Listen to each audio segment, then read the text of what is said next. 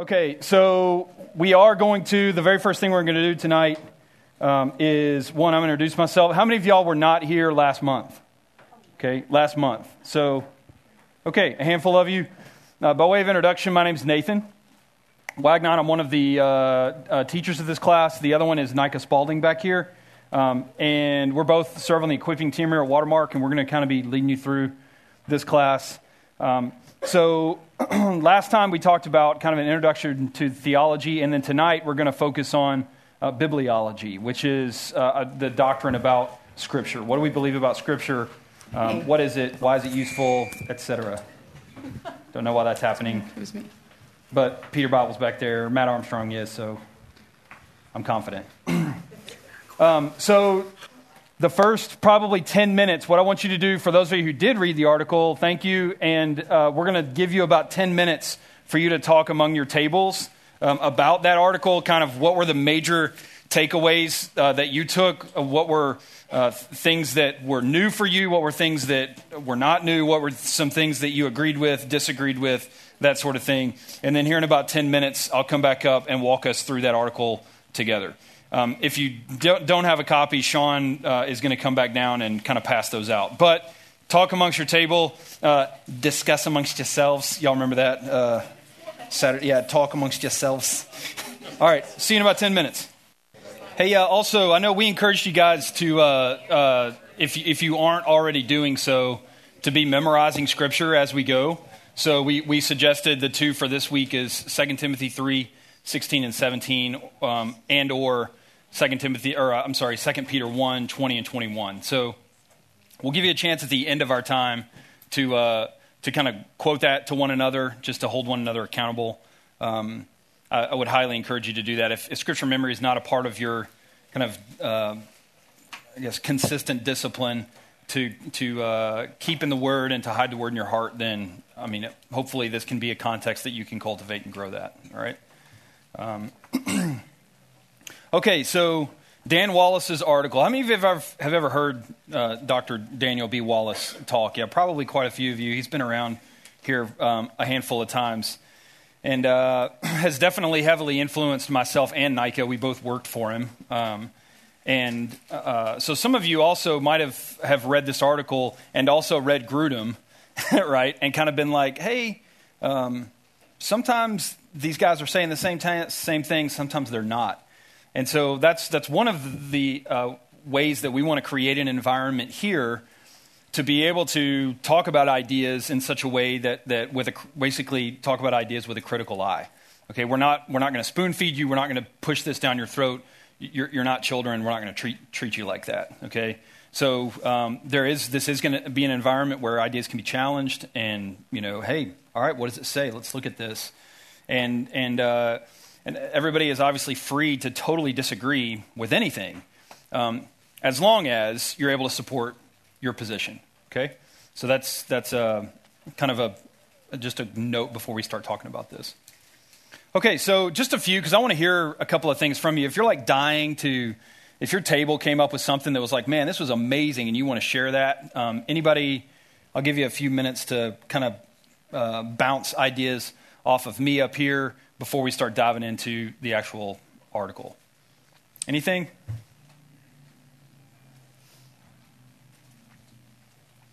Okay. Whatever. Okay, so I'm going to read the first paragraph. We'll talk about a few things, and I'll read the last paragraph of this article. This article is extremely important, okay?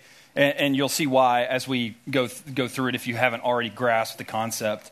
Um, but he says that he opens the, the article by saying the center of all theology of the entirety of the Christian faith is Christ himself. The Christ event, in particular his death and resurrection, is the center of time. Everything before it leads up to it, everything after it is shaped by it. If Christ were not God in the flesh, he would not have been raised from the dead. And if he were not raised from the dead, none of us would have any hope. My theology grows out from Christ, is based on Christ, and focuses on Christ. Okay? And then he goes on from there and saying, hey, I, I used to think people would give a hearty, hearty amen to this, right? Um, and, then, and then actually shows why uh, in his experience, and, I've, and definitely in my experience, that's not always the case. Um, that most, um, not most, a good chunk of evangelicalism, um, especially in our tradition, in kind of the Bible church type tradition, um, and among uh, re- the Reformed tradition, a lot of times begins with uh, bibliology. And in other words, they're, they're beginning with the assumption that the Bible is inerrant, and then they're moving from there and they build their, doc, their kind of systematic theology off of that foundational doctrine that is the Bible is the inspired, inerrant Word of God, right? Which we know, and we'll, we'll revisit those concentric circles a couple of times tonight. But um, uh, we, we would argue that inerrancy is, uh, which Onika is going to unpack for us tonight, um, is not in the center of the concentric circles, but Christ is, and everything associated with him, the, the actual historical um, person of Jesus. So let's talk about what, what are some problems with a theology that's grounded in and centered on the Bible. So if, if you're thinking, hey, all of, all of my doctrine, all of my theology stems from the Bible. I get it from the Bible. Um, kind of the, it's, it's the person who's, who, uh, who when, when the, the doctrine of inerrancy or inspiration, um, illumination, all of these things, as we start to talk about these things, um, the person will like just staunchly defend um, the Bible because they feel um, assaulted because the implication is if you're assaulting the Bible, you're assaulting everything else that I believe, right? Um, it becomes a, a really, um, well, frankly, uh, unhealthy, right? But the first question I would ask is um, hey, if, if doctrine, if all doctrine uh, is grounded in and stems from and is sourced in uh, our bibliology, how in the world did people come to faith in Christ prior to the writing of the New Testament? Well, what's the answer? Anybody? Yeah, well, yeah. I mean, there was a man named Jesus, right? He actually lived here, right? He walked around and talked to people, and and uh, is as real as you and I are, uh, standing, sitting, breathing right now, right? Um, he actually lived. So there's a actually a really really strong tradition. Um, we would call it uh, um, the that's the source of source of our orthodoxy uh, of orthodoxy that goes um, all the way back to the early church fathers to the apostles, um, namely to Jesus himself. And so um, we would say people came to faith in Jesus because there was actually a historical event that people saw. And they were like, hey, we saw that, and we believe, right? Apart from any kind of canonized 27 books of the New Testament, 39 books of the Old Testament, right? The second thing is um, the, the controversial nature of the history of the canon becomes a much bigger issue for people, right? Guess what, guys? The canonization process of the 66 books of the Bible is not a clean process. There are Christians who believe that, that the Bible is the Old Testament, the New Testament, and a whole bunch of other apocryphal books that, you know, some of you guys might be like, what the heck's the Apocrypha? We could talk about that if you want. But, um, but then there was, also, there was also people that we would look at, namely like Martin Luther, who was just like, I don't like James. I'm tossing it out of the canon, right? It doesn't belong there. Some of the earliest canon, canon uh, councils who met to, to you know, vote or uh, decide on uh, the, the authenticity. The, um, it's not that they were determining the canon, they were discovering it. But that was not a, a this clean process. It was like, oh, Oh, the 66 books, oh, you know, and then the, everybody started levitating and the Holy Spirit fell and everybody's breaking out in tongues, right? It was it was very much a, I mean, in the Old Testament, there was a ton of people who never thought that Esther was, was in the Bible, right? So is there 64 books of the Bible? Is there 65? Is there 66? Is, is, there, six, is there 70, right? The Council of Carthage in, in 8397, which was all of, which was the one we look back on and say, yes, that was the 66 books of the Bible. Guess how many books they canonized? 70. There was the 39 of the Old Testament, the 27 of the New Testament, and four apocryphal books, right? So I, am just looking at this like, hey, if you're going to defend the 66 books of the Bible, you are, and that is the, the source by which, hey, this is the inspired, and inerrant word of God, you are immediately backpedaling, right? If when someone begins to attack your faith, all right? Now, don't hear me say that I, that I don't believe that we have a canon or anything like that. We're going to spend the rest of the time unpacking that. I'm just saying that's not the, the source uh, that you should ground all of your doctrine in. Okay? Um, do what? So when, when someone is like, hey, when it, let's say that we are coming at it from a, a uh, kind of our bibliology is, I'm sorry, our theology is grounded in our bibliology, and someone brings up some of these controversial issues that, frankly, a lot of the people that I know who are staunch like uh, biblicists uh, don't know history very well. So if someone begins to attack from a historical standpoint, like, hey, well, what about this, and what about this, and what about this? You, there, there is no like solid, clean answer for that. So if someone's attacking the inerrancy of, or, or the uh, inspiration or the infallibility of Scripture um, on historical grounds, and your theology is based in your bibliology, then you immediately are like, well, uh, I mean, I guess yeah, that's a problem. Uh, yeah, that's a problem. There's just problems. Um, if if all of the eggs, all of your eggs are in that basket. Does that make sense? That's what I mean when I say you're backpedaling, because it's not like a, it's not a clean line in the sand where we're saying, yes, absolutely, this is a really clean process. This is exactly when it was canonized. This is exactly the 66 books, because history just tells us that's just not the case, right? The canon is, uh, has been a notoriously uh, messy process, all right? There's actually, I'd love, in fact, um, maybe in the near future, I might find a way.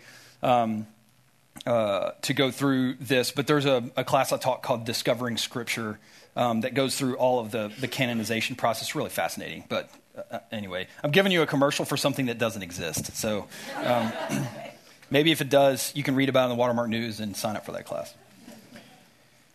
Um, any other questions about that before we move on? You guys tracking with me so far? All right. So, thirdly, difficult textual issues become exponentially more problematic. All right, we'll talk a little bit about textual criticism tonight and, and what that is and how it affects um, our view of inerrancy, infallibility, inspiration, all of those things. But if someone is saying, if from like, let's say we're talking from like a biblicist um, standpoint, which is like, hey, no, it is these 66 books, it is all of these down to the letter, and you're defending it as if the text is God, right? Then um, uh, the problem is, is, is that we have uh, not uh, it's not that we have less than 100% of, of God's ins- inspired word, it's that we have 105%. Does that make sense? So, over the years, there have been variants, there have been additions, there have been things um, where scribes were copying and they uh, added words to smooth over a text or um, something like that, right? And and, and so we, it's, it's the job of a textual critic to determine, hey, what is that 5% and how do we weed it out, right? So, um, and, and the, frankly, the answer is we, we don't know exactly what the autographa or the original text says in every particular. Now, we know what like 99.9% of it, right? But if, again, if you're a biblicist arguing and, and attempting to defend this, from a, uh, defend your theology based on your bibliology, then you're in a world of hurt, right? Because we don't even know. And so there needs to be a, a, a measure of humility about this as we come to the text. Um, fourthly, inerrancy claims are circular. So if you come, and I, I, I see this all the time as someone who leads our apologetic ministry, right? I mean, almost every single night that we have great questions, people come in and ask about the reliability of Scripture. And if my only answer to them was, well, we believe that Scripture because Scripture says that it's authoritative, right? That is not an answer. I mean, it might be an answer for the people in this room, and I think it's a good answer for the people in this room, right? Um, because Scripture does affirm itself, and that's actually a really important point. But it's circular, right? The text is authoritative because the text says it's authoritative. Therefore, it's authoritative because the, text, because the text says it's authoritative. I'm going to keep saying authoritative, and my tongue's going to get tied. But the reasoning is circular. So, um, uh, if, if we're attempting to defend our theology based on our bibliology, then obviously that becomes problematic. And then, frankly, the biggest uh, problem I see with um, a bibliology, I mean, I'm sorry, with a theology grounded in and centered on the Bible is that Jesus becomes secondary, right? Um, and when Jesus becomes secondary, you have gone off the rails. All right? You are doing something else, but it's not Christian. Okay? Um, what I would tell you is, and, and I see this all the time, it, I, I, put two words up there. One is biblicism, the other one is bibliodolatry. Okay? And this is where people, um, they open their Bible and, and they think that, um, that by reading the Bible, by doing what the Bible says, by strict obedience to the Bible, that they can find life there because um, guess what the Bible is? The Bible is God. Right? And that is a massive, massive, massive mistake. That, and Lord Jesus, help us not make that. Okay? Um, so, a few things. Um, I don't know how that got up there, but slides got switched around. Sorry. So, to, to, to, my point, I mean, I think this is exactly what Jesus is talking about in John 5, where he's talking to the Pharisees, right? The people, frankly, who looked a lot like us, to be honest. Okay? And he says, You search the scriptures because you think that in them you have eternal life. Um, but that's the scriptures that bear witness about me. Um, yet you refuse to come to me that you may have life. Right? So, so the, the, primary purpose of the scriptures, um, according to Jesus, is to testify about Jesus. Right? It's, uh, I mean, what, which is, this is an amazing claim. Um, I would encourage you if, if you've, um, um, if you've got the, the time, um, our next core class is actually the life of Christ. And we go pretty in depth into the claims of Jesus. What did Jesus claim about himself? This is one of the most astounding claims that Jesus ever made about himself was, hey, you know that book that you've been reading for like thousands of years? Everything in it um, leads up to and talks about me, right? So put the pen down. Here I am, right? And then everything that the New Testament writers wrote, guess what they wrote about? They wrote about the life, death, and resurrection of Jesus, right? So, at the very center of our theology is a person. His name is Jesus. He is the Word of God. Um, don't think that I've come to abolish the law or the prophets, right? He's not saying, he's not saying that everything that wrote about him um, was wrong. He was saying, no, it's right. But I'm the only one that can fulfill it, right? So, um, I mean, that's why in Hebrews chapter 1, it says in the past, God spoke through our ancestors, through the prophets, at many times and in various ways. But in these last days, he has spoken to us by his Son. Right? So he spoke through the he spoke to the ancestors through the prophets many times, various ways. He's talking about um, the, the God inspiring scripture through the prophets. But in these last days, the ultimate uh, revelation of God is in not a book, but in a person um, the person of Jesus Christ, whom he appointed heir of all things, and through whom also, oh, yeah, and by the way, he made the universe, you know? Um, the Word became flesh and made his dwelling among us. We have seen his glory, the glory of the one and only Son who came from the Father, full of grace and truth. Romans 10, 2 to 4, love this passage. For I bear witness, um, for I bear them witness that they have a zeal for God. He's talking about the Israelites. Um, but not according to knowledge. For being ignorant of the righteousness of God and seeking to establish their own, they did not submit to God's righteousness. For Christ is the end of the law for everyone, uh, for righteousness to everyone who believes. Okay? Are you seeing that what, what Scripture is talking about when it's talking about um, uh, our theology being centered in and growing out of Christ? So here's some inductive, and, and, Dan in his article talked about the difference between kind of a deductive approach, which is the circular reasoning, and, and an inductive approach, which is rooted in history and in, uh, in, in other doctrines, in, in, uh, in the text itself. So inductive reasons to hold to a high bibliology. So, so you might be thinking like, well, man, you, you sound like you're not very high on the Bible, right? And I'm like, no, I am. Um, I'm, I'm probably as high as anybody in this room on, on Scripture. But, there's, but a lot of times, um, uh, how we arrive at that being high on Scripture um, is sourced in two different ways. And frankly, it takes you to two different destinations. Okay? One of them is healthy, the other one's not so much. Right? So, inductive reasons to hold to a high bibliology. One, the books of the Bible are recognized as historical, even if somebody doesn't grant that they're inerrant. So a lot of times people would be like, well, if, you know, if we say that the Bible has errors in it, then how can we trust anything at all? And, and what any his, historiographer would tell you is no, nobody takes extreme stances like that. It's not an all or nothing deal. So just if there's an error in it or there's a textual variant that we're like, I'm not sure or whatever, if, there, if there's an actual error in it, um, which is different from the textual variant where we're not sure one of them is right, right? But we'll get to that in a second. Um, nobody is saying from a historical standpoint that if there's an error in it, that you toss the entire thing out the window, right? Um, we would say no, they're, they're actually, these things actually have historical value as documents that were written and transcribed by, by eyewitnesses, then pushed down through, through faithful copyists. In fact, um, m- most people would say one of the most well preserved, I mean, I, I think it's obvious, the best preserved ancient text is the text of the New Testament, right? Um, and, and, people who are like, no, it has errors in it, will still recognize that. Um, that especially the four Gospels are, are very unique works of, of literature in their own right. Secondly, um, the biblical writers are a reliable source and they held a high bibliology themselves. So when you look at it, you're thinking, hey, who wrote the New Testament? And um, based on who wrote the New Testament, what do we know about these men? Well, we know a bunch of different things from a bunch of different historical sources about the men who, who, uh, who wrote and copied the New Testament down through the ages, right? Which, which begs the question well, like, well, what about those guys? Are they trustworthy, reliable men?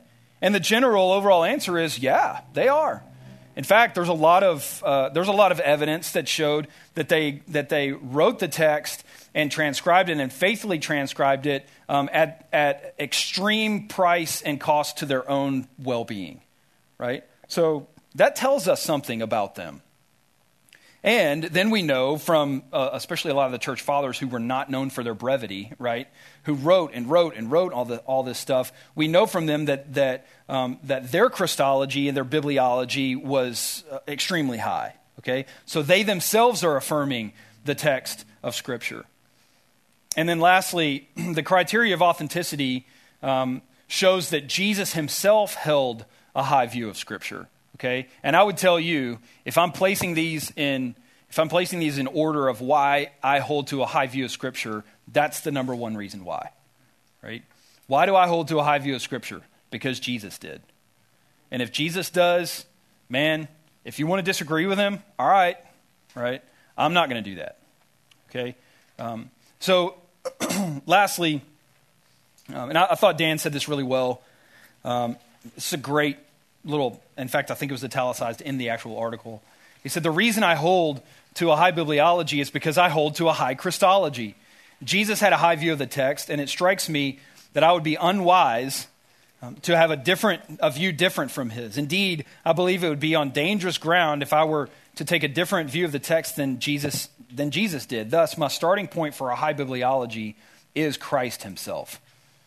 All right, and then the, I'll read the last paragraph of the article. And then if you have questions um, after I finish this, uh, feel free to raise those. If Christ is at the core of our beliefs, then the incarnation has to loom large in our thinking about the faith. When God became man and invaded space time history, this serves notice that we dare not treat the Bible with kid gloves. The incarnation not only invites us to examine the evidence, it requires us to do so.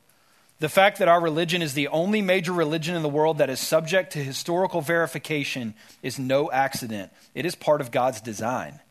Jesus performed miracles, healings in specific towns, at specific times, on specific people.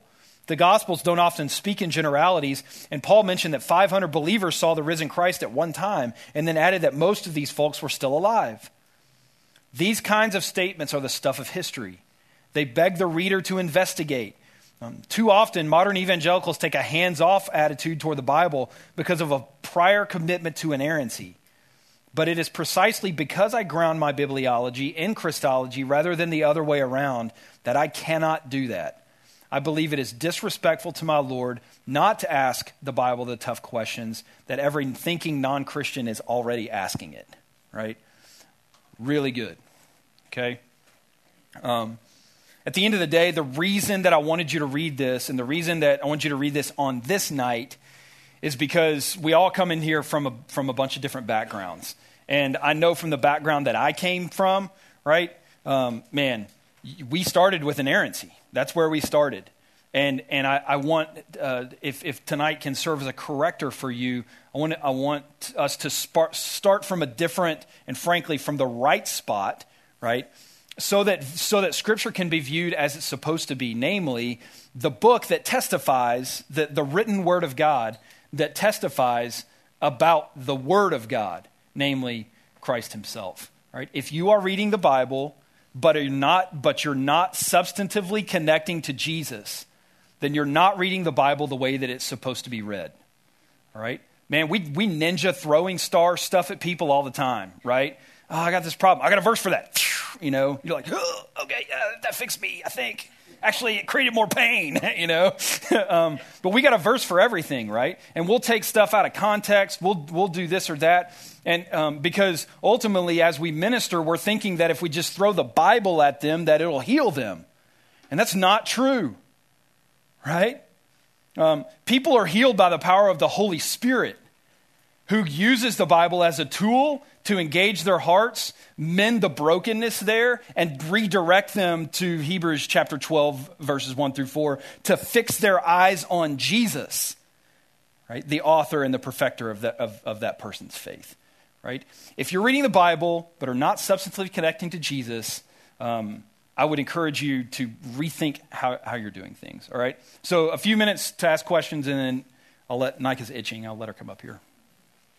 Anybody have any questions? Yeah. What, what's your name again? I'm Laura. Uh, Kara, sorry. Almost. Hair in the way. what's up, Kara?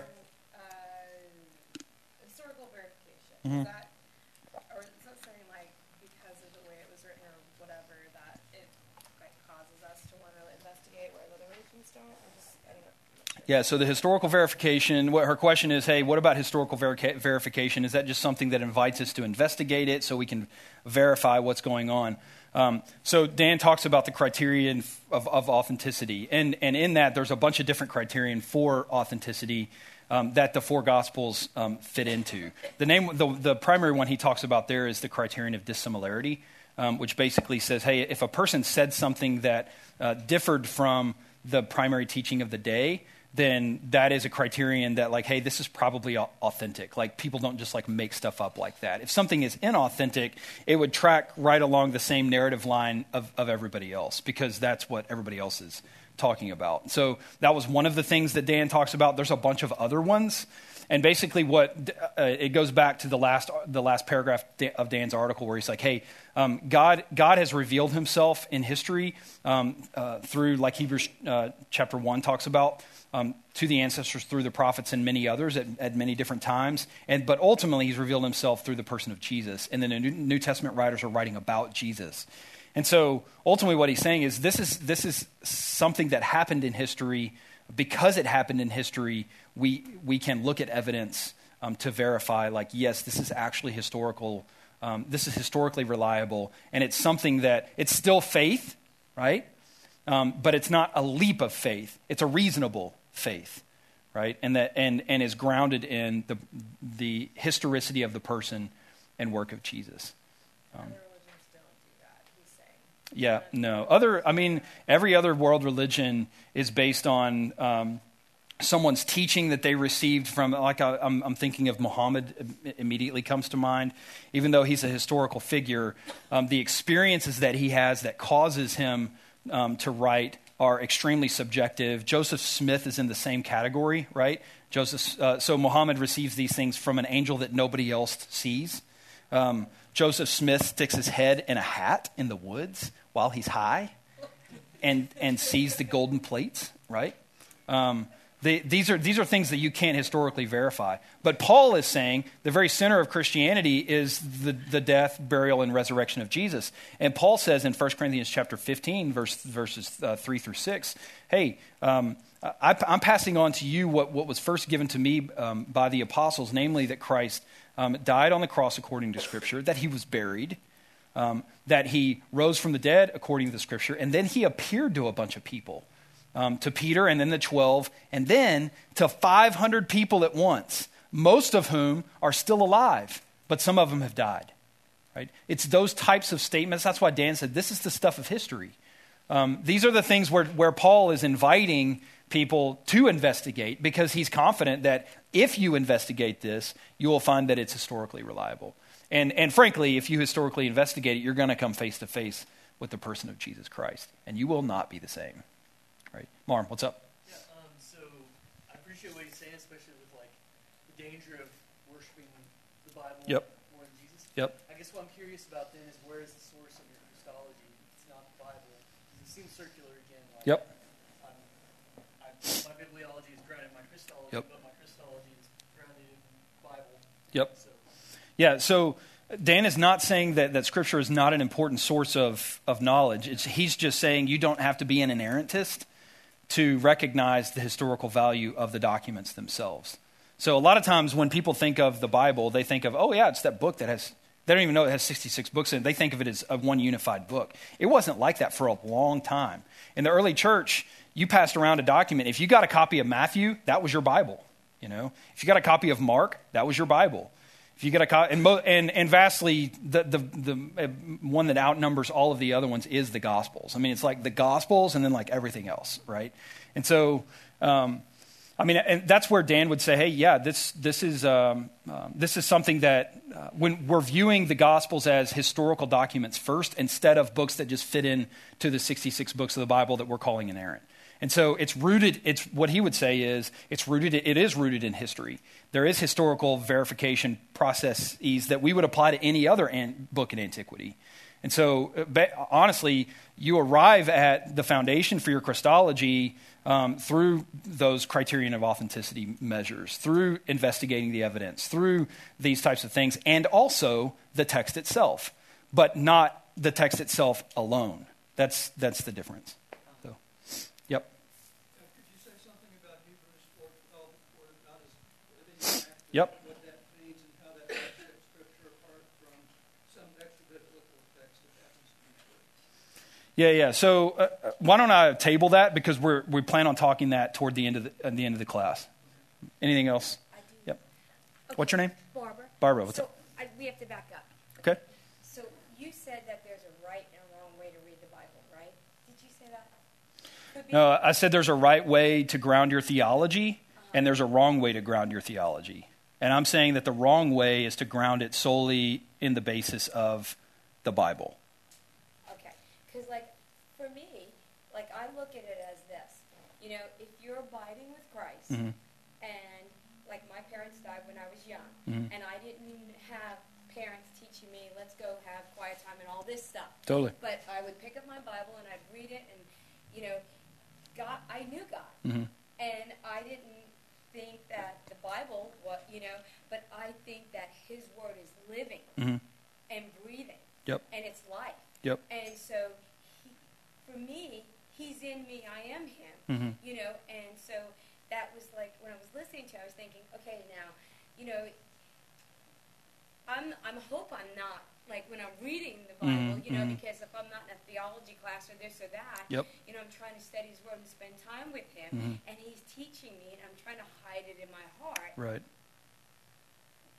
He said it would be simple hmm for you know, not if we have that that mind of a professor or we have just Right. a you know somebody's plow. You know what I mean? hmm So you know, you don't ever want to get it wrong, but you know, if He talks to you and you just through His Word and through people, then that's okay. Yep. Was there a question in there, or is, Yeah, are you just? like you're, you're, you know, like when you were saying that, I just thought, you know, it is His Word. It is mm-hmm. abiding with Him. Yep. Yeah, yeah. So, so what I, I'm glad you spoke up. What I don't want you to hear me say And I wasn't, is, yeah, right, right. And and I'm, which is I'm glad I'm, um, you spoke up. And we are gonna. What you're talking about right now is the doctrine of illumination. We're gonna talk about that toward the end of the class tonight, um, because you're right. Um, what I'm talking about is um, when we um, when we are. Um, here, here's what I'm trying to dispel. I'm trying to dispel someone from from thinking that um, the Bible is the end of um, the Bible is the end of of of their doctrine, like instead of a means to an end. That's what I'm saying. I. I think there's a lot of people in evangelicalism today. The Bible is the end, right? And that's what I'm that's what I'm warning against in the in the biblicism and the bibliodolatry. I mean, I had a friend of mine who said he was talking about another a person, but but he was like, man, this person reads their Bible all the time, and they get up and they act like they never read it, and they act like they they don't know God. Why? Because they left their God on the table. right? And I was like, dang, dude, that was, you know? and, and I would just say, like, uh, what I'm, but it, it's, this is, a, this is a nuance to a conversation that, um, that happens around, um, uh, especially Bible churches a lot. Um, but it's, but it's an important one because even though you might start in two really close two places that are close to each other the roads are, are leading to do two different places. So the further down the road you get the more you realize okay i've gone wrong here somehow. And that is that people view, view the bible as um, the end of, of, of doctrine itself and that, that life is actually found in the bible. And we're saying no the Bible is, is a tool that you can use that testifies about Christ, that connects you to the power of, through the power of the Holy Spirit to Christ Himself. Right? That's what I'm saying. That's good. Thank you. A couple more, and then we'll just have to play by ear. um, you had your hand up first. What's your name? Nathan. Nathan. Boom. Love it.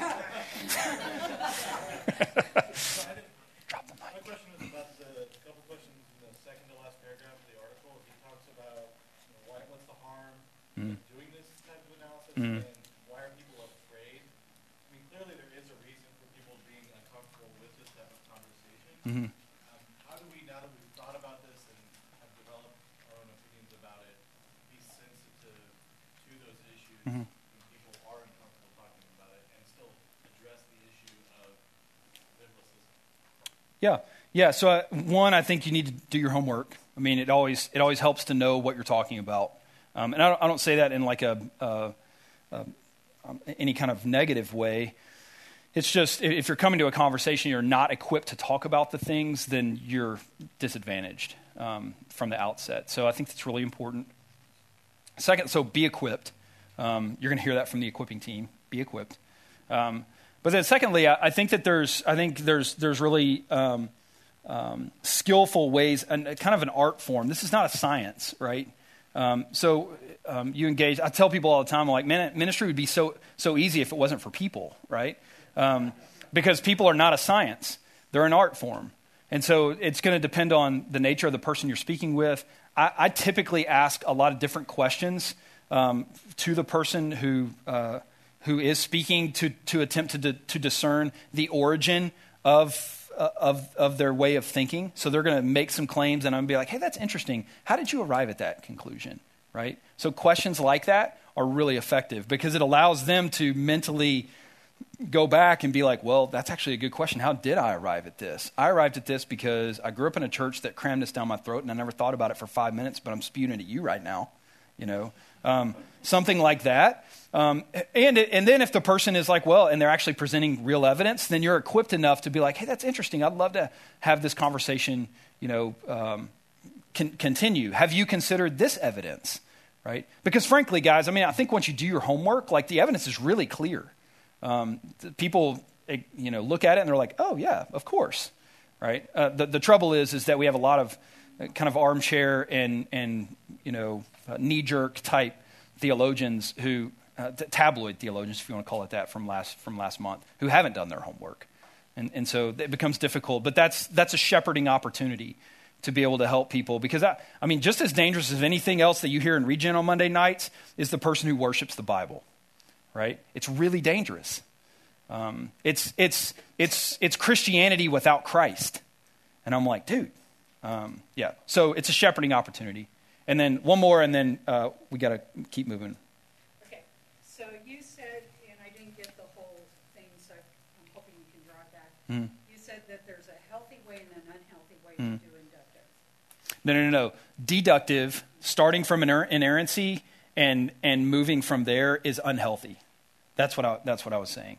The inductive approach of um, the historical uh, criterion for authenticity, the exegetical work, the kind of uh, um, uh, the progression of the doctrine itself as you look back to hey who held this and why did they? Those are all you're going to now you're dealing with a ton of different sources that are going to affirm the uh, reliability and inerrancy of the text as opposed to just saying well it's inerrant because the text says it's inerrant.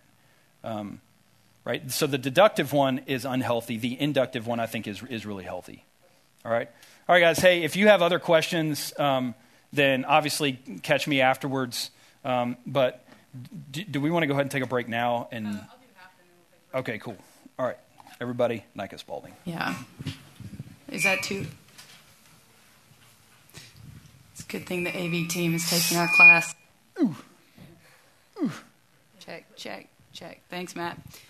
Um, I would also add, Nathan, to your question. We Dan Wallace was instrumental in both of our educations at the seminary level, and one of the things he would say is he said, you know, truth is truth. It's going to stand up under any amount of scrutiny. And I think oftentimes, what I would say the reason why people don't grapple with it is I think they're scared of what they may find. Yeah, Um, and what we often find is that people go half a step and they'll read a bunch of criticisms of the Bible or they'll read a bestseller list from Bart Ehrman or something like that. And they go, oh my gosh, we got it all wrong. And we're going, hey, take it a full step. I mean, there are counters to those guys. Believe it or not, we have answers. And we can't tell you how many times people send us an article and they think it's totally groundbreaking. And I'm like, yeah, I read that 10 years ago. And we've got an answer for that. And so I'm just telling you if, if what we're believing is true, it's going to stand up under any amount of scrutiny. And if it's not, stop believing it.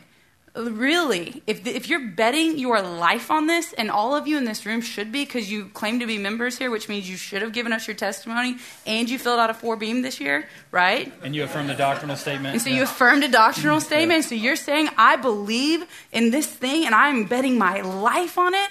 Then do not be scared of it. And if you are scared of it, dig a little deeper because I promise you'll be more and more amazed at what you find. So, this class is actually covering a book called Wayne Grudem, not Dan Wallace, but you will get that confused the weeks we teach. And so, if it's all the same to you guys, I guess we'll look at the book a little bit right now. Um, I'm going to cover authority and inerrancy and, and do so briefly. And then at the end of our time, the big takeaway people always ask is they go, okay, great. You guys can say all of that, but what do I say? What do I say when I walk out of here? Because I'm not going to remember the 30 minutes of lecture you just gave me. What's the five minute spiel? And then I'm going to give you guys that. And so we'll break it up, talk a little bit. I'll give you a little bit of a break, and then we'll come back and finish out this part. So we'll move on. Authority. The definition of authority, as you guys read in your book, is this all the words in Scripture are God's words, and in such a way, because they're God's words, that to disbelieve or disobey any word of Scripture is to disbelieve or disobey God. All right? How many y'all read that? And you're like, yeah. Yeah. And so he does us a favor, and he says, okay, if this is true, what must be true about this statement? And so we go through and we begin to look at if this is the definition of authority, then can we actually say that all of God's words are in Scripture? Scriptures, or take that back, not that. Not all of God's words are in Scripture. I did not say that. That's heresy. All the words in Scripture belong to God, though. Is that true? And we'll look at that claim. And then, if so, to disbelieve or disobey any of them is to disbelieve or disobey God. And we'll look at the two of them, okay, separately. So let's look at that first claim. Are all the words in Scripture God's words? Well, first thing, it's what it claims about itself. Okay, so we see this in a number of different ways. We see passages that say, Thus says the Lord, right? Or uh, passages that, that talk about, This is the word from God to the prophet. Um, we have places in Scripture that, uh, and you guys, if you read Dan's article and you know that he spent 1,200 hours looking up the article, or actually the lack thereof of an article on a noun, 1,200 hours. The guy's insane. He's all he studied was the lack of an article. So whether the the was there, I'm like, good for you, man. And so what he came up with was that 2 Timothy 3.16 says all scripture is inspired by God. This scripture, the word for scripture that you guys read is the Greek word graphe. That word graphe, when used in the New Testament, exclusively of the Old Testament. So Paul, at least, is saying, hey, all of the Old Testament is inspired by God. And so we have these claims about Scripture to itself that the authors that wrote Scripture, uh, the verse that, that, that, Nate's mentioned a couple of times, 2 Peter 1.21, men were moved along by the Holy Spirit mm-hmm. and spoken by God. These, these things were written. God carried them along. God inspired this thing. Um, we continue on in, in Paul's letters, and from so Peter calls Paul's letter in 2 Peter 3 15 and 16, he calls Paul's writings graphe as well. And so there's this understanding that not only is the Old Testament graphe, but also what Paul wrote was graphe. There seems to be this early understanding in the church that what Paul is writing is different than just your normal correspondence to Cindy Lou on your way out to war. Okay, this was something important. I don't know what that reference was. It's not like I was around for wartime. That was weird. Uh, and then yeah, so that's the, so that's a lot of the Old Testament, and, and that one was the New Testament. And then we have 1 Timothy five eighteen. Paul calls Deuteronomy um, 25 4 and Luke 10 17 scriptures, showing again that the early church recognized this. And so you've got Paul quoting Luke saying, This is scripture. Okay, and so are the words of God in Scripture? Are those are this? I keep saying it backwards. I'm seriously going to be excommunicated. the words in Scripture are they God's words? Well, the Scripture itself testifies to it. That's a pretty strong argument, since we do have a high view of Scripture, not as high as a heretic, but high enough. Um, not only that, the second thing, we are convinced of the Bible's claims to be God's words as we read it. How many of y'all read your Bible? More hands should be up. No, I'm kidding. yeah, you know, when you read it, there's this thing that happens where the Holy Spirit inside of you begins to do this weird thing, right?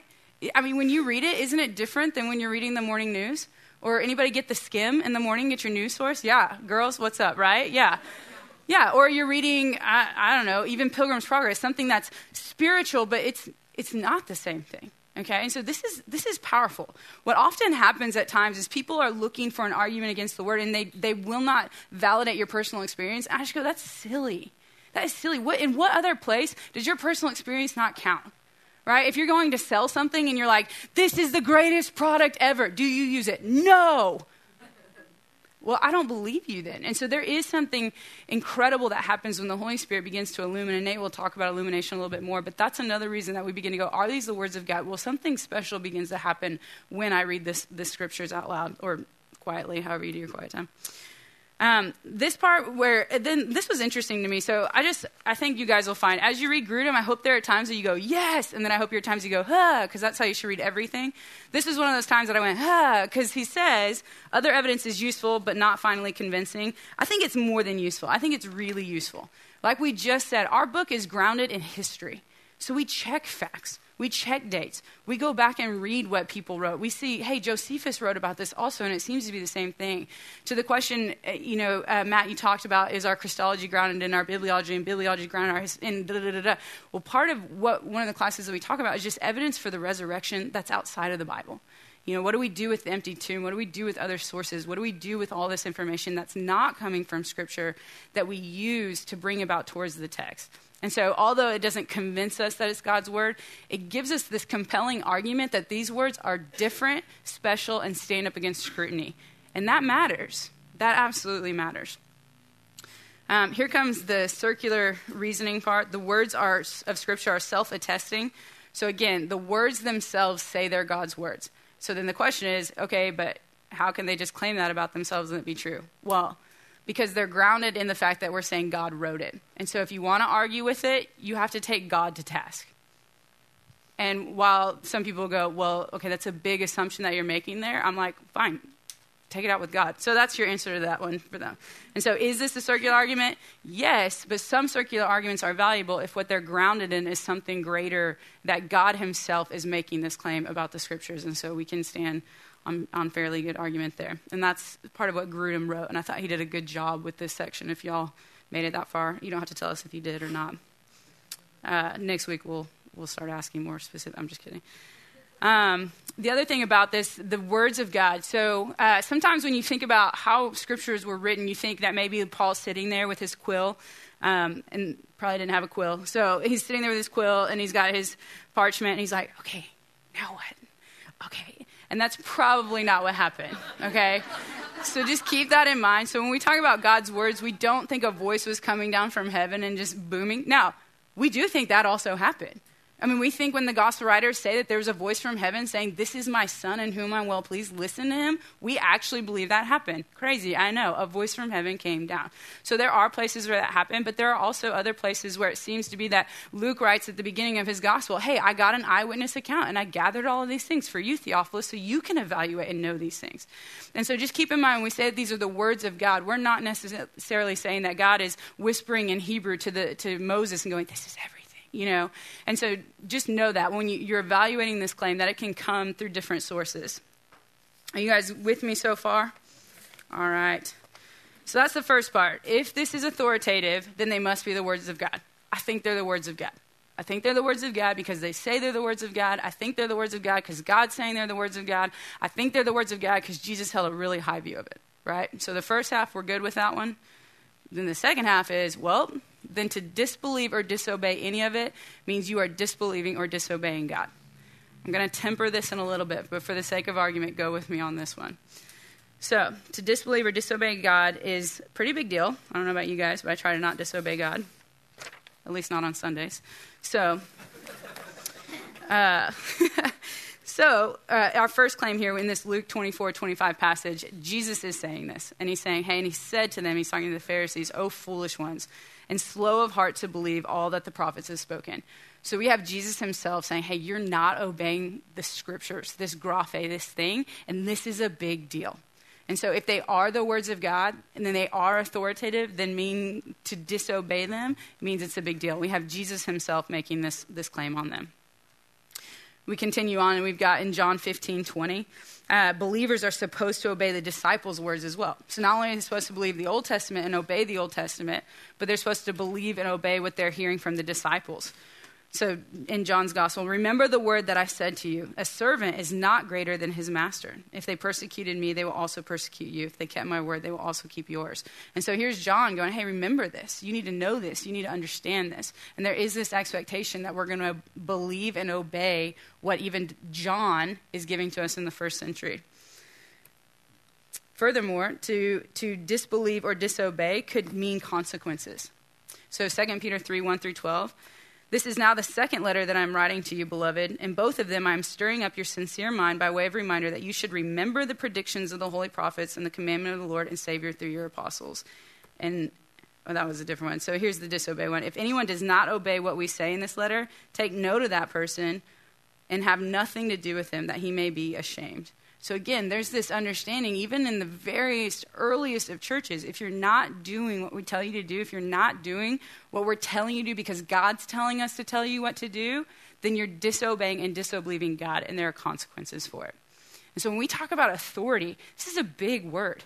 It's a big word to say that the Bible's authoritative. If you're a member here, and again, you all better be, okay, uh, then we tell you what is the highest authority when you're in a community group. The Bible, yeah, absolutely. Why? Because Sally comes in and she's frustrated about something, and Jane comes in and she's frustrated, and Sally's going, I'm telling you, it says this in Scripture. And if Jane's like, I just don't care, what are we going to do about that? Well, we're going to look at her and go, You're disbelieving and disobeying God. Not, not your friend, not your community, not just some ethereal being.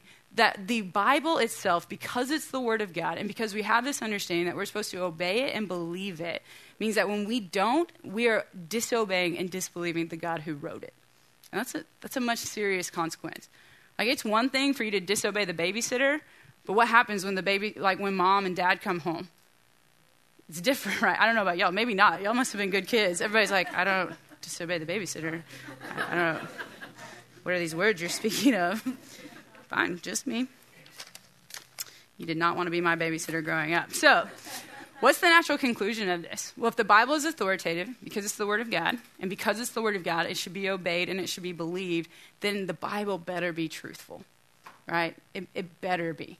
And so, how do we know that the Bible is truthful? How do we know that Scripture is truthful? Well, the first one is this: is that God cannot lie or speak falsely.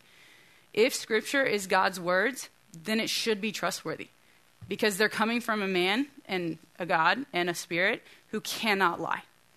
And that's hugely important in our faith. And so, therefore, and again, I'm going to temper this in a second. I can tell you're getting uncomfortable. Oh, you're good? Okay. All the words in Scripture are completely true and without error in any part. We're going to get to that. We're going to temper that in a little bit. But this is a natural, logical conclusion for Grudem to come to. If God cannot lie, and all of Scripture are God's words, therefore, all words in Scripture are completely true and without error in any part. And so that, that matters. This is beginning to get towards this definition of inerrancy that we're going to be talking about. So if they are completely true and without error in any part, then it follows that they're the ultimate standard of truth. So again, you're, you're debating if something is true, you're debating if something is reliable. If Scripture speaks to it, then that becomes the standard of truth. That's what we default to. That's what we go to. That's the standard, the book, the scriptures that we're going to take into any counseling environment, that we take into our quiet times, that we take into this life that we live. So, what naturally would follow is the question might some new fact ever contradict the Bible? What do you guys think? Yes. Who said yes? Yeah. Because it happens, right?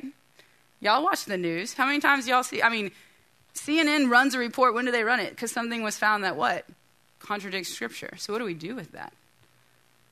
Do we believe the Bible? Do we believe the new report? What do, what do you guys think we do with that? Wait. It's a great answer, Angela. Mean, it's coming. Yeah. It'll catch up. Yeah, actually, that's a perfectly good example. So there was uh, maybe I don't know eight eight or nine years ago. There was a report from the University of Tel Aviv, I think it was, or somewhere in the Middle East, and somebody wrote a report saying there's zero evidence that camels were domesticated prior to like the year 500.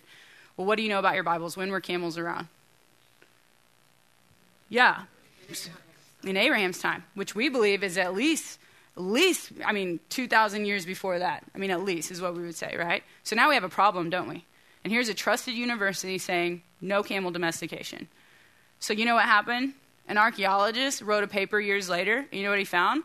All these drawings of men all over the place riding camels 2,000 years ago. And he's like, uh, actually, we have really good evidence for this. right? And so then, but you know which one got published more often? Not his not his. And so, to Angela's point, we wait.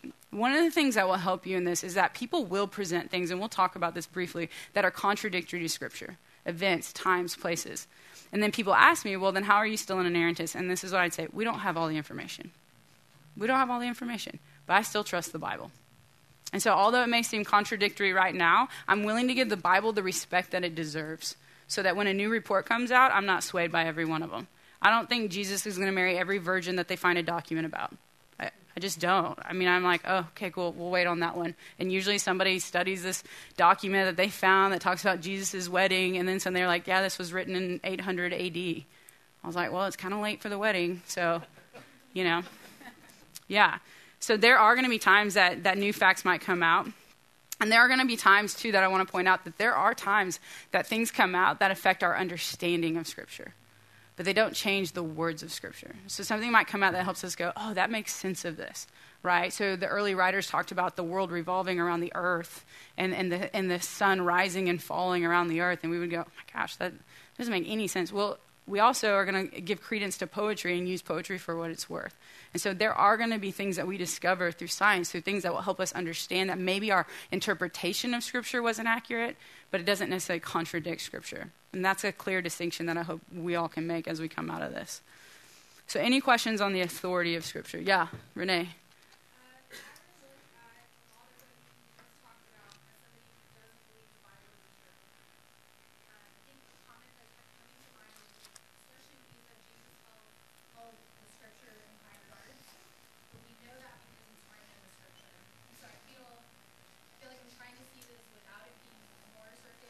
Yeah. Yeah, so our question is if I'm a non believer coming out a lot of what he's just written, and you're saying, hey, the part of the reason why we've been hold a high regard for Scripture is because Jesus does, but Jesus does in Scripture. So, how do we avoid some of this circular reasoning for somebody who's a doubter about the authenticity of Scripture, right? And we're going to get to that after the break. So, um, no, I'm just kidding. I'm just kidding. I'm kidding. No, that is a great question. And this is part of why I think it's so brilliant that God would couch his word in history there, there are times that we talk to people that we just go, hey, I think if you would scrutinize this in a fair way, you might find that a lot of these dates work out, that there are prophecies that were given that come true so much later that you're going, there's no way you knew. Okay, there's no way you knew this was going to happen. This was given to you by somebody who had foresight of the future. And we're, we are, I kid, we are going to talk about this a little bit more the five P's of why we know Scripture is reliable. But it's a very fair question, Renee, because if we're all in this camp and we're all just circling around, just quoting each other, it gets weird, right? Mm-hmm. We yeah. start to inbreed, and then suddenly we're like, I don't know. I mean, we just and so there is good reason to not be skeptical. It may not may not fully cover it in the scope of this time, but yeah. And I would just remind you, Renee, don't make the mistake of of of what I would remind the the the skeptic is, hey, just because if you don't believe in, in inerrancy, don't make the, the mistake of tossing the entire thing out. It's still I have this conversation with atheists, agnostics all the time, who will grant a certain measure of historicity to the Gospels. And frankly, all you, that's all you need them to do. Um, which, if they don't do that, then they find themselves in much more difficult water from a historical standpoint because they're ignoring an enormous amount of evidence to the contrary. That's good. That's what I would say.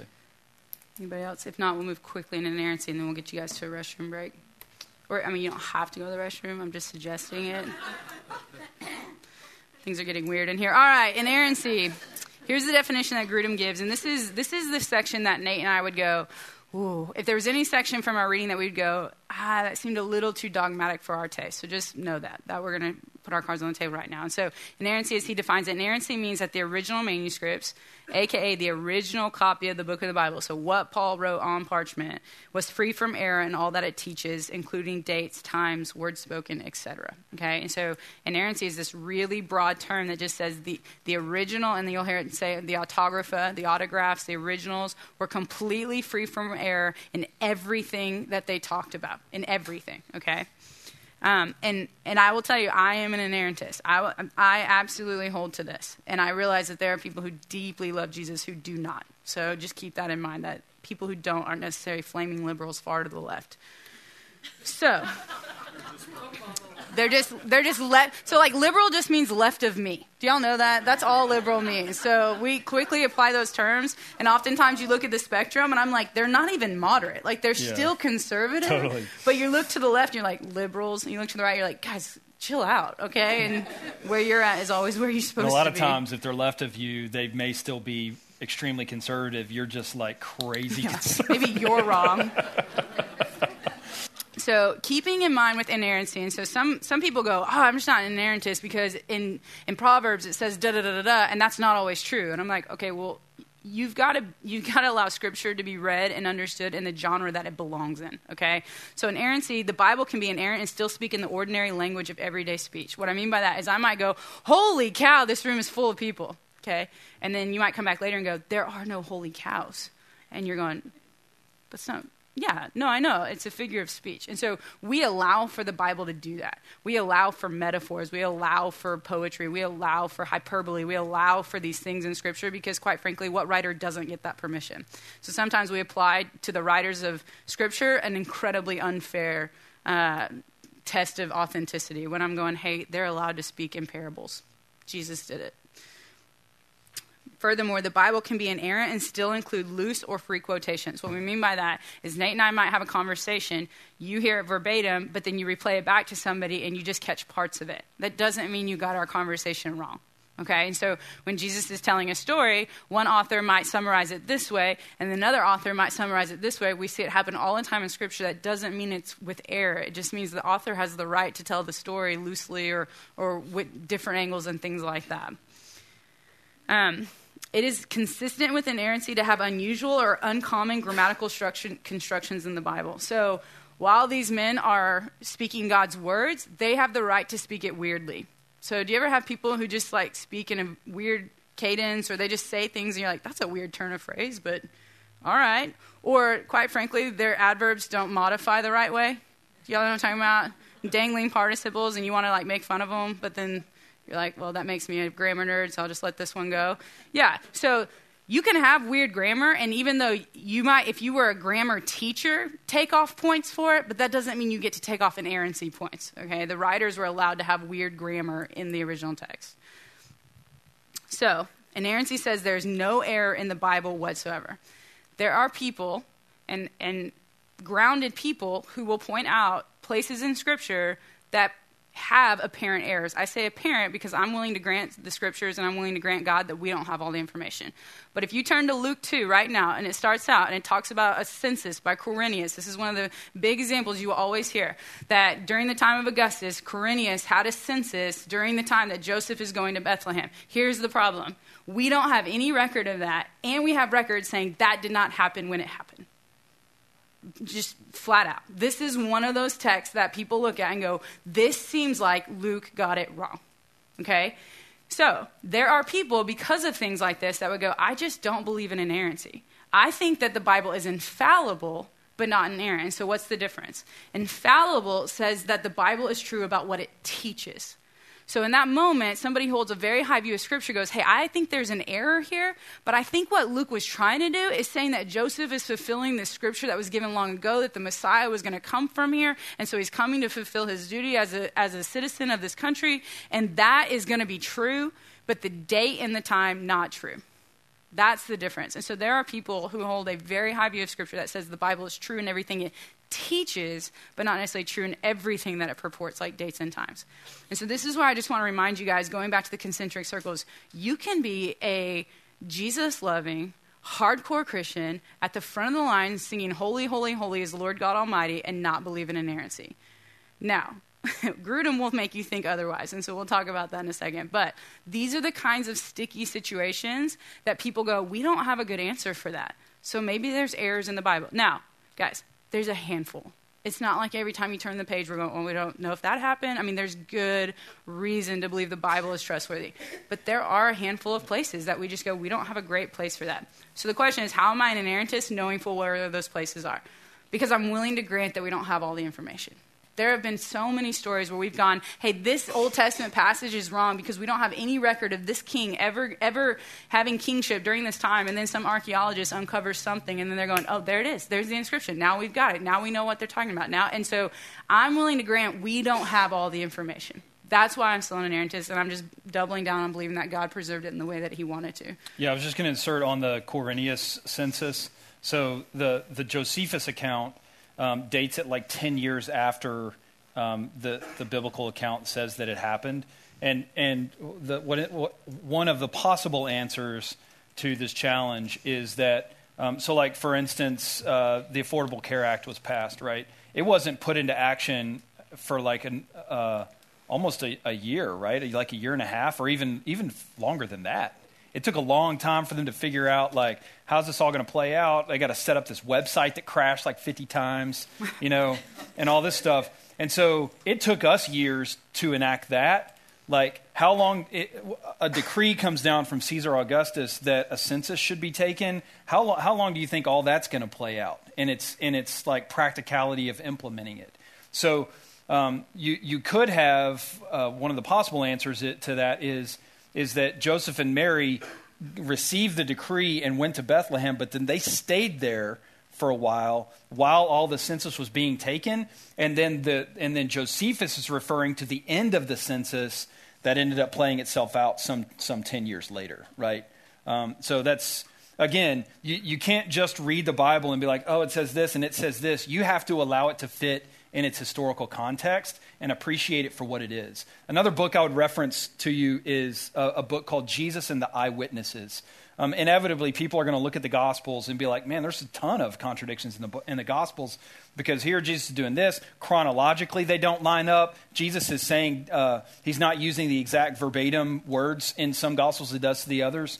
And that's why, what Nika said earlier about, hey, you have to allow the biblical writers um, the independence that they have to tell the story from an eyewitness perspective, um, but from their personal perspective to the audience that they're writing to. And so just because things don't necessarily line up in our, in our strict Western mindset where two plus two always has to equal four, right, um, in a real scientific type way, um, again, um, reading the Gospels is also an art form. So, just a couple points yeah. I wanted to. Yeah, that's that. great. So I just wanted, we wanted, we both kind of got a little uncomfortable when we read Grudem's reasons for why you should be an inerrantist.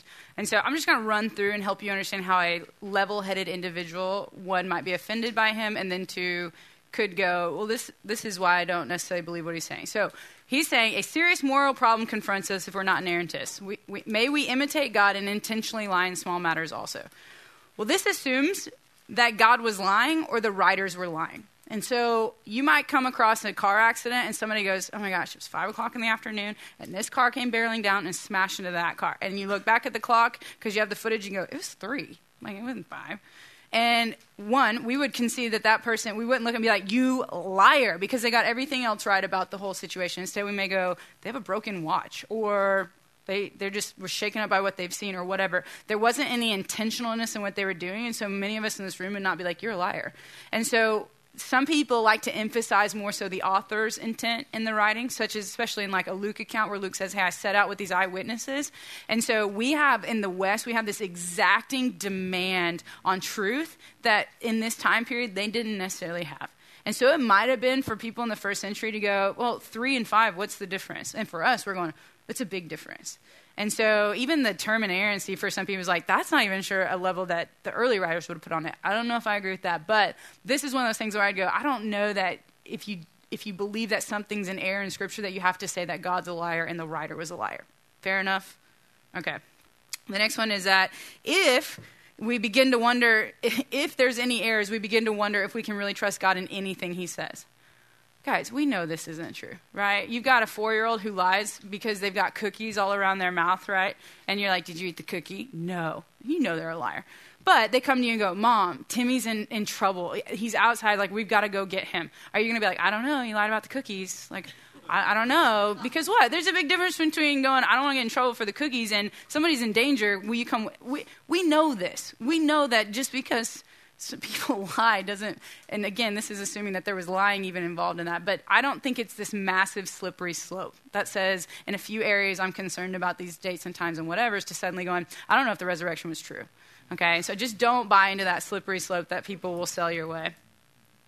Um, if we don't believe in inerrancy if we think that there might be errors we essentially make our own human minds a higher standard of truth than god's word itself I, don't, I don't know if that's fair. I think God's given us minds to make inqu- inquisitions on the text, which we've encouraged you to do. And I think if God and the Spirit and His people are leading you in such a way that you're just going to have some honest concerns about this, I'm not sure I'm going to hold to the doctrine of inerrancy. I'm not sure that means that you're placing your mind above God's.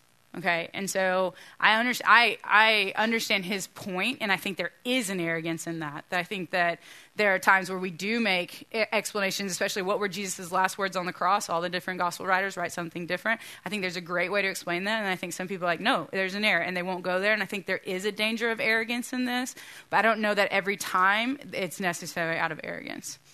Um, and then also, uh, we may also say that the Bible is wrong not only in minor details, but in some of its doctrines as well. And again, that's that slippery slope idea that you, you make one inch and we're going to concede a mile. And I just don't know if that's that's true. And so let's take a five minute break. If you guys will be back in here at 8:30, I'll give you one extra minute, a six minute break. I know, generous.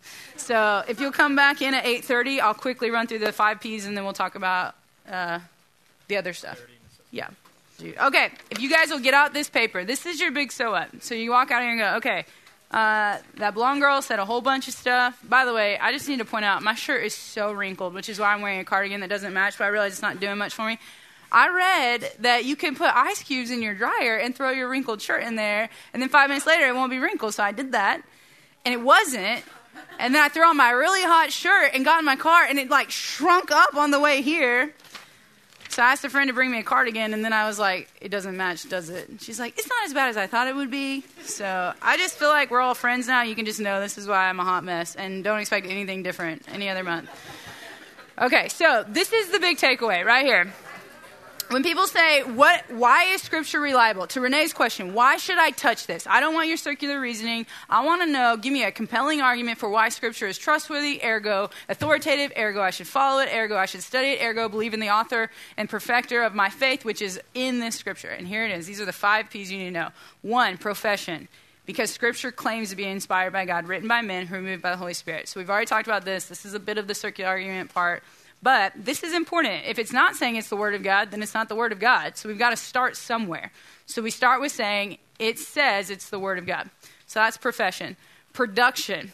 This book should be on the New York Times bestseller list every year. The problem is they don't know if it's fiction or nonfiction, okay? So it's a work composed of 66 books written in three different languages by approximately 40 authors over a span of 1,500 years concerning hundreds of stories and topics, but united by one theme Jesus Christ. This is an incredible book. You guys find three of you to get together and write a book and tell them the same story, I promise you it will be awful compared to what, what God has done with this. And so the production, this work of God, this work as a not only just a historical book, but as a Christian book, just everything else fails to even stand up even close to this thing, which is amazing. Um, then we've got this criteria. So, why the 66? Nate touched on it earlier. So, people always go, What about the Gospel of Thomas? I read about that. Why is the Gospel of Thomas not included in it? And I'm like, Well, first of all, it wasn't written by Thomas. And they're like, Oh, it wasn't? I'm like, No. And it was written 300 years after the Bible was written. And they're like, Oh. I'm like, Have you ever read it? And they're like, No. I'm like, It's just a bunch of sayings. And they're like, Oh. And I go, You want to know what the very last one is? And they go, What is it? I go, Yeah. Uh, that Mary, if she wants to go to heaven, needs to have a sex change to become like a man. Anybody want to include that? I didn't think so. So that's my example. Some guys are like, I kind of do, but I don't want to raise my hand. No. So it's the weirdest book. Most of it's just sayings of Jesus, and then there's this couple of weird ones in there that you're like, that's why it's not included. So if you look at your ABCD of the criteria, there's a reason why the 66 books are in there. The first one, A, author. Was the book written by a prophet, apostle, or someone who represented them? We're not, it's not being written 400, 500 years after Jesus came and did these things. Again, it's written by Paul, who's going, go ask the 500. If you don't believe me, go ask them, which is a really compelling argument. B, belief. Does the book accurately reflect orthodoxy, or is it talking about sex changes like the Gospel of Thomas? Does it convict and edify the church? Is it in accordance with what we're reading throughout the rest of Scripture? Consistent, yeah. And then D, distribution. Was the book widely accepted and circulated by the church? Nate said this, but it's important of reiterating. It, when the councils got together to affirm the 66 books, it's not that they were like, okay, what have y'all been reading? Oh, James, cool, I like that name. Okay, what have y'all been reading? Luke, never heard of it. Great. We good? James Luke is in? Yeah, thumbs up. Th- no, it was going, hey, what are y'all reading? We're reading boom, boom, boom, boom, all 27 books. What are y'all doing? Okay, you got 27 of them, but you have two extras. Uh, I don't know about that. So they're, they're confirming what was already being circulated and recognized by the churches as scripture. And so that's important. They didn't just get a bunch of powerful men in the room and go, all right, let, we're not leaving here until we decide on the top 27 best reads of the, of the century. Okay, it'd been widely distributed. So that's, that's production. Then you've got preservation. This is the book of all books when you talk about antiquity. Our government, our government is based on documents that maybe, maybe were written within a thousand years of when the Greek government even existed, and we probably maybe have 10 skimpy copies of it, but we're like, that's what a democracy is. Uh, okay? So people are willing to build their entire government on a couple of shreds of paper, but then they're like, well, is the Bible really trustworthy? I mean, do we have copies of copies? No. We have so many copies of this book. We know that people throughout the ages knew this book was special.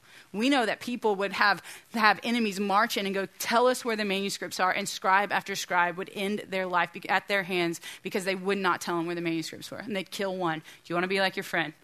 Kill the other. Do you want to be like your friend? Kill the other, throw them off of massive rock formations, hang them, all of these things because they understood that the book that they were preserving, the book that they were writing, not writing, but copying, was valuable. And so you look at these statistics here. We have over 5,800 New Testament manuscripts. Nothing comes close in antiquity to that. Nothing. That's copies. And we are consistently finding more and in the craziest of places, guys. I'm telling you. This summer, I went to Greece. Nate's been to Albania. I went and photographed manuscripts in the National Library in Greece. We found manuscripts while we were there. That we found that, that people would take old manuscripts and cut them apart and use them as bindings to put the codices back together. And so we're looking at these little slivers of paper and finding new biblical manuscripts. And guess what they say? What all their friends say. It's amazing the, the documents that we have. If nothing else, I, my work in textual criticism, which is the science of how we got the Bible to what it is today, has, if anything, just like just dug this massive hole and dropped me in it as my foundation for my faith. And then the cement got poured over it to where I'm like, I don't think I could crawl out of that. I just, I've seen too much. This is an incredibly reliable, well attested document. And, and then it happens to speak about this guy who died for my sins, which is pretty neat. Um, in addition to the Greek New Testament manuscripts, there's Latin manuscripts. We have over 10,000 of them. We have versions. We have Coptic and, and all these other languages that we have, as you see, 10 to 15,000. And the church fathers who would quote scripture. We have over a million quotes of the, of the New Testament from these guys who are just quoting massive amounts of scriptures and telling us what they believed that it said at that time. We were writing 50, 60 years after the New Testament writers. If you look in this, in this chart here, you've got the author, you've got the oldest known manuscript, and however many surviving copies of them they have. So you've got Plato. Okay, how many of y'all have read Plato's works, studied Plato? Yeah, you were tortured along with the rest of us. The earliest we have is 900 AD. That's the earliest we have of his. And we have seven, seven copies of his work. But you better believe we'll put every high schooler through that class, right? And we're pretty confident we know what Plato said. We, we have reason to be confident with seven manuscripts. And we've got, so you're looking at how far apart all of these guys are between when they lived and when they wrote. And we're coming within just 50, 60, 70 years of when the gospel writers wrote. And just thousands and thousands of manuscripts. And so when we talk about preservation, uh, the, the line that Dan always uses, we have an embarrassment of riches. We have, we have no reason to doubt that this book has been preserved. For prophecy, there are things that were claimed about Jesus that he did. That, that happened. That matters. Okay? And then finally, personal testimony. And again, people are like, I don't think that matters. It matters. Okay? How many of y'all were saved because somebody shared the gospel with you? Yeah, that matters. Okay? And we should be telling people why we love this book because it talks about the Christ that we love. All right, I'll hand it over to Nate. Love it. Thanks, Micah. Yeah. Stay up here if you want. I don't. Okay. um, so yeah, this is a great. We use this quite a bit uh, in, in the on the apologetics team. Just the five P's. You can kind of commit them to memory. I mean, profession, production, preservation, um, prophecy, and personal testimony. That's just a quick back. You know, um, somebody you meet on the street or whatever is, hey, why do you believe this? Well, um, because um, of what it says about itself, how it's been produced. Um, you know, over 40 authors over, you know, a uh, thousand years that all talk about, um, you know, the same person, Jesus. It's been preserved in these ways. Um, actually, there's all these prophecies that Jesus fulfills out of, out of the scripture, and then this is how it's changed my life. That's a good answer, right, for somebody that's asking um, why you believe um, this book to be true. One clarifying thing that I would make about uh, what I said before, one of you guys caught me during the break, and uh, and just said, hey, so you're not an inerrantist, you know? And I want to be really clear I am, okay? Um, I, I, I think that there are issues with the text where I'm raising my hand and going, I don't know what to do with that. Um, but I can either fall on the deal where it's like, hey, this is wrong, or I can fall on the deal like Angela, Angela said before. It was like, hey, I don't think I have enough information to come down hard on this, but I'm going to place my faith in the fact that Scripture is without error okay? Because I do believe in the long run um, that there will come a time where I'm like, oh, yeah, of course. You know, when you have all the information to be like, yeah, I, I think, and frankly, I'm an inerrantist because I think if you're not an inerrantist, you land in a lot, a lot murkier water um, than, you, than you do otherwise. You, there's a whole slew of problems that comes uh, with that. So I wanted to clarify that before we went on. Um, one, because that accurately represents my position and and two um, because I don't want to get fired um, for my job. Um, yeah, I feel like if anybody's going to get fired, it might be us though. What'd you say? Um, but I do want to, you know, and, the point I made um, to the gentleman who caught me in the in the break is, I, I do want to um, to use this time though to press into you if you haven't been challenged in these ways because these issues and these problems they do exist right? And I don't want you to be uninformed. So if somebody hits you with them, you're like shocked and you're like, I don't know what to do. You're like, okay, no, relax. All right. Um, there's nothing new under the sun. People have known about these things for thousands of years, um, which is why one of the reasons you're in this class to be better equipped um, to know about them. And, and, ultimately, I go back like, uh, why, why am I an inerrantist? I'm an inerrantist because I think Jesus was, um, and I follow Jesus. And if Jesus does something, then I'm, I'm with him. I think being with Jesus is a good place to be. so if you're um, not in some area, then I'd encourage you to be with Jesus um, on, on that. All right? Let's talk for the next 18 minutes ish um, or so on the clarity, necessity, and sufficiency of Scripture. This is, so this is chapter 4 of Grudem's book. Um, if, you, if you read Grudem, we would encourage you to track along with it. Um, we're obviously going to teach um, various aspects out of it, and then also, like Nike has already done, and really both of us have, we're also going to challenge some of the things that Grudem says, um, just because we think it's helpful um, for this to be, like I said, not a spoon f- feeding type uh, class. We want you to think, all right? We don't want to tell you what to believe. Um, ultimately, we want to teach you, like, here's, here's how you should think, here's what you should consider.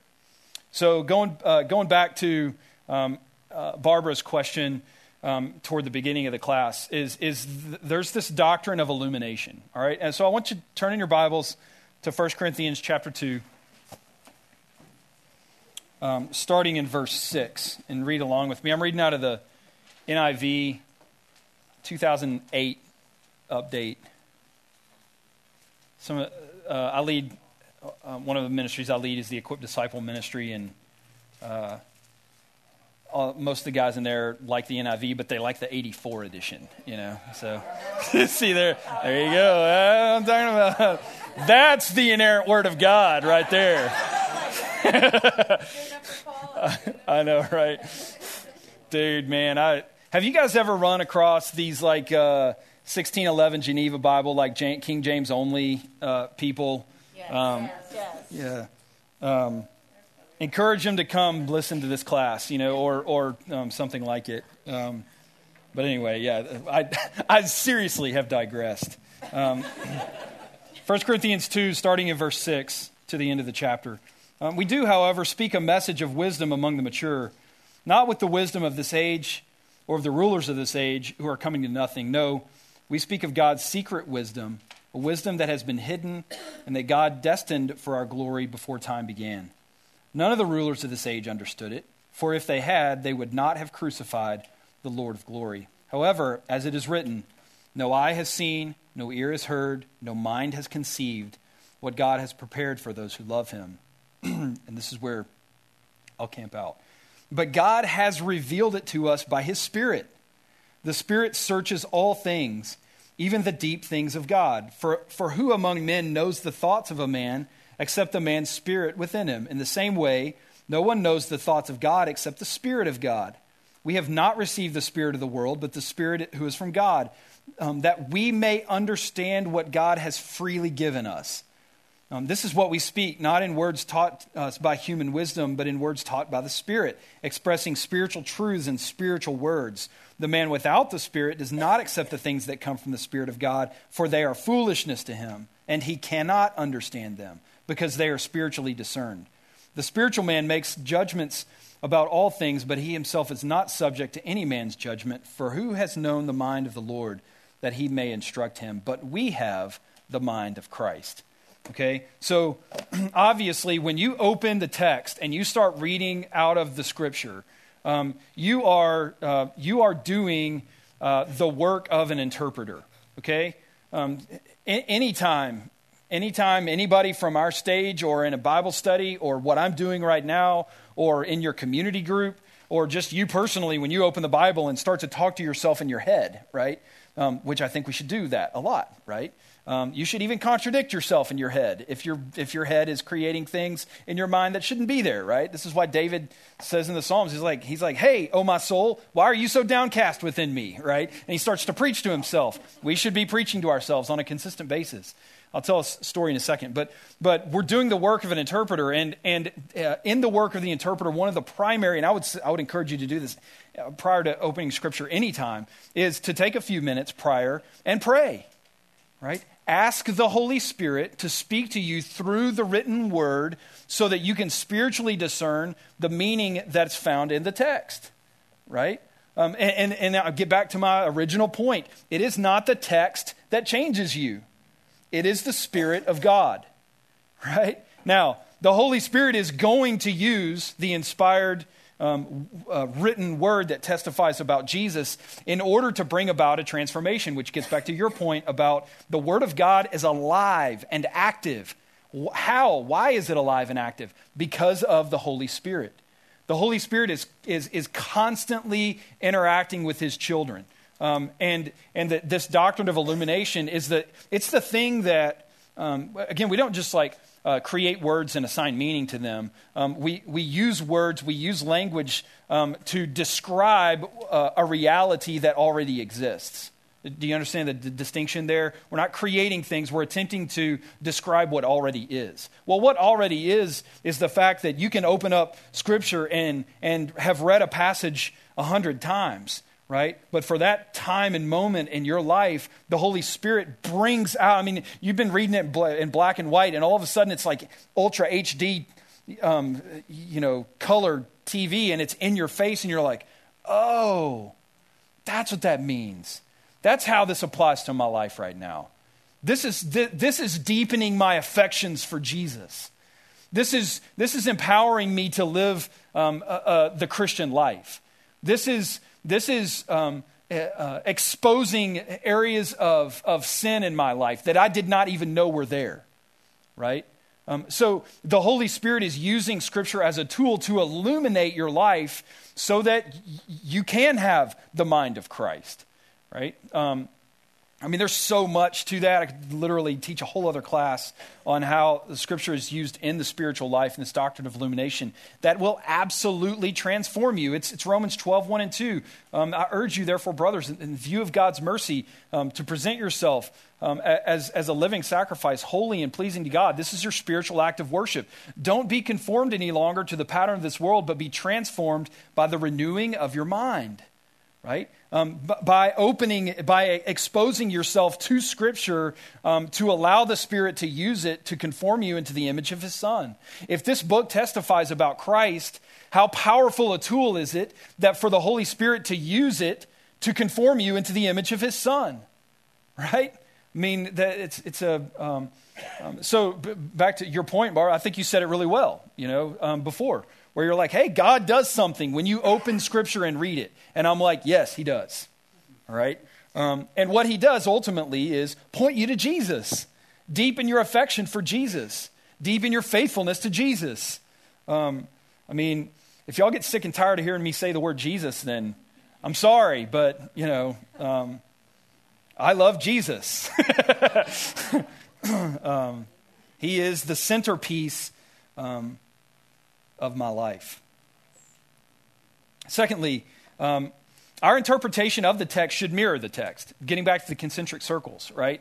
When it comes to things that I'll fight you over, um, I'm going to fight you over things that the, that the text will fight you over, right? Um, if the text gives space and liberty, I'm going to give you space and liberty.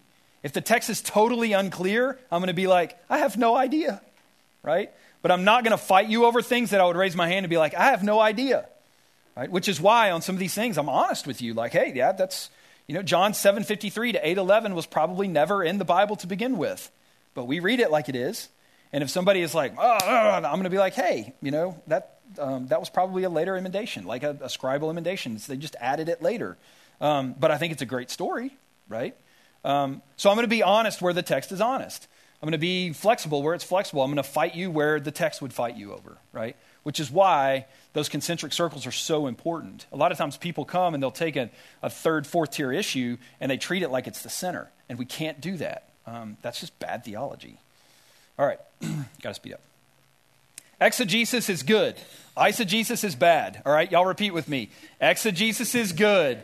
Eisegesis is bad. All right, some of y'all are like, what the heck is exegesis? what the heck is eisegesis? Um, so exegesis literally, uh, ek is the, is the, is the Greek um, preposition. It literally means to draw out of or to come from the text. So we believe that there is a, a meaning of the text. So if you're ever in a Bible study, I think I said this last month. If you're ever in a Bible study and you go around and people are like, oh, okay, let's read this. Okay, what does that mean to you? Right? And that's about as substantive as you get. Quit that Bible study. All right? Um, the text has meaning. There is meaning in the text. It's our job as, as, responsible, by, uh, as responsible students of the text um, to do our best to, uh, through the power of the Holy Spirit, illumination, and, and through uh, uh Bible study methods, which is our, our commercial, right? This summer, we'll offer a class called Keys to Effective Bible Study. Come to that class, all right? Um, and, and learn how to more effectively study your Bible. So, um, Eisegesis is the, the Greek preposition um, eis is into. So you're reading the meaning into the text. This is how so many people make the mistake of you're coming to the text with all kinds of baggage, and that baggage leaks out onto the page. All right? That's a good way of, of kind of mentally picturing what happens. And so just know that there is stuff that's going to leak out onto the page. You're, we're trying to minimize what you're reading into the text, and we're trying to maximize drawing the meaning out of the text so that ultimately the people who do eisegesis, their God ends up looking enormously like who? Themselves, right? And that's really dangerous. So, um, one more time exegesis is good, eisegesis is bad. All right, good. Yeah, we're all good little robots in here. All right. And then lastly, maintain humility. I love this quote um, uh, from N.T. Wright, who's, who's one of the foremost theologians um, in the world today. But he just says, I used to tell my students that at least 20% of what I was telling them was wrong, right? But I didn't know which 20% it was. And, and, I think that that's, that type of humility in coming to the text is, is absolutely right, all right? We need to be able to come and say, hey, literally, probably 20, maybe 25% of what I'm telling you right now is totally wrong. I just don't know which, which part it is. All right? When we're, when we're in glory and we're standing in the, you know, in, in front of the face of Christ and, and participating in, in the triune um, love of God um, fully as we were created to be, then we're going to look back and be like, dude, I totally got that wrong. Like Nike's wrong about the rapture, you know? But I mean, you know, nobody's, n- nobody's going to, that's going to be like a, a little bitty thing about that, you know? anyway. Which, by the way, I'm not going to be here the night y'all do eschatology. Um, so I'll have to teach a whole other class to correct all that. Um, but anyway. All right, the necessity of Scripture. So, I mean, uh, the, number one, why is Scripture necessary? Getting back to of, uh, some of the questions that have been asked. Well, um, because it testifies about Jesus. Um, Jesus himself affirmed Scripture because it testified about him. Um, it, it, it, it's the, it, it, testifies about the salvation found in Jesus, right? Um, John 5, 31 to 47. I mean, that, that entire uh, section of Scripture, I'd encourage you to go back and read it. I'm not going to read it now for time's sake, but, but ultimately that's what Jesus is saying. He's like, hey, um, the witnesses about me are um, the Father and, and Moses, right? Who, I mean, it, Moses is used um, generally to, to describe the writer of the Old Testament, right?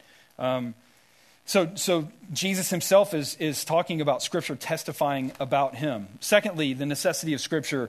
Um, the Spirit uses it to protect, to nourish, and to grow his children. Matthew chapter 4, verse 4. You guys know what, what's happening at the beginning of Matthew 4? Yeah, the temptation, the temptation of Jesus. And, and the enemy comes up to Jesus and tempts him in three different ways. How does Jesus respond every time? He quotes, he quotes Scripture, right? And, and, and one of the scriptures he quotes is he said, is written, Man should not live by bread alone, but on every word that comes out of the mouth of God. Right? So it's not just there for protection. The, the written word protected Jesus in that moment, right? The, the, the Holy Spirit used that um, as a covering for, for Jesus as he is encountering um, the enemy who would steal and kill and destroy and thereby affect all of us, right? And, and how Jesus um, comes back as a, as a shield of protection is um, he's, he had so immersed himself in this that, that the Spirit was able to use it because he had been such a student of it, right? Um, and then there's the whole fact that he's like God, you know. Um, but to protect, to nourish, and to grow his children, all right? That, again, um, I'm, I'm in school right now um, working on a degree toward um, uh, the, the, subject material is, is on like spiritual formation. How is someone formed in Christ? How is it? How, do, how are we disciples of Jesus? And I mean, it is by far and above one of the greatest tool that we can use in our relationship um, with Christ through the power of the Holy Spirit um, is uh, daily intake, consistent intake of um, Scripture. Why? Because it testifies about Jesus. Right? The Spirit uses it as a tool to conform us to the image of Jesus. Um, thirdly, it connects us to the human story.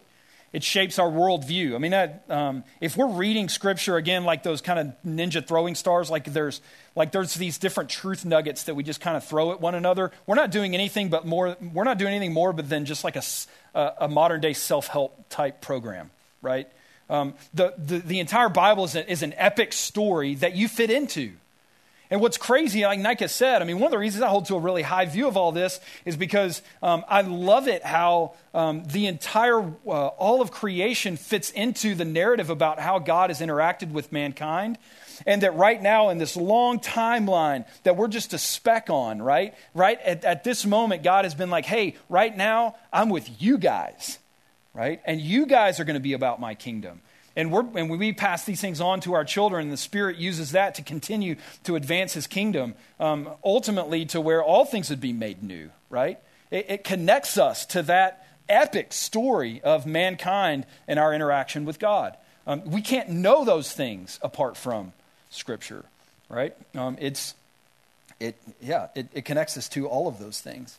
Um, and then lastly, um, it is our guide and authority for faith and practice. 2 Timothy 3 you know, uh, uh, 14 to 16. Verse 15 and 16 was that, you know, all scripture is God breathed um, and is useful for teaching, for rebuking, for correcting, for training in righteousness, so that the man of God may be th- not just equipped, thoroughly equipped for every good work.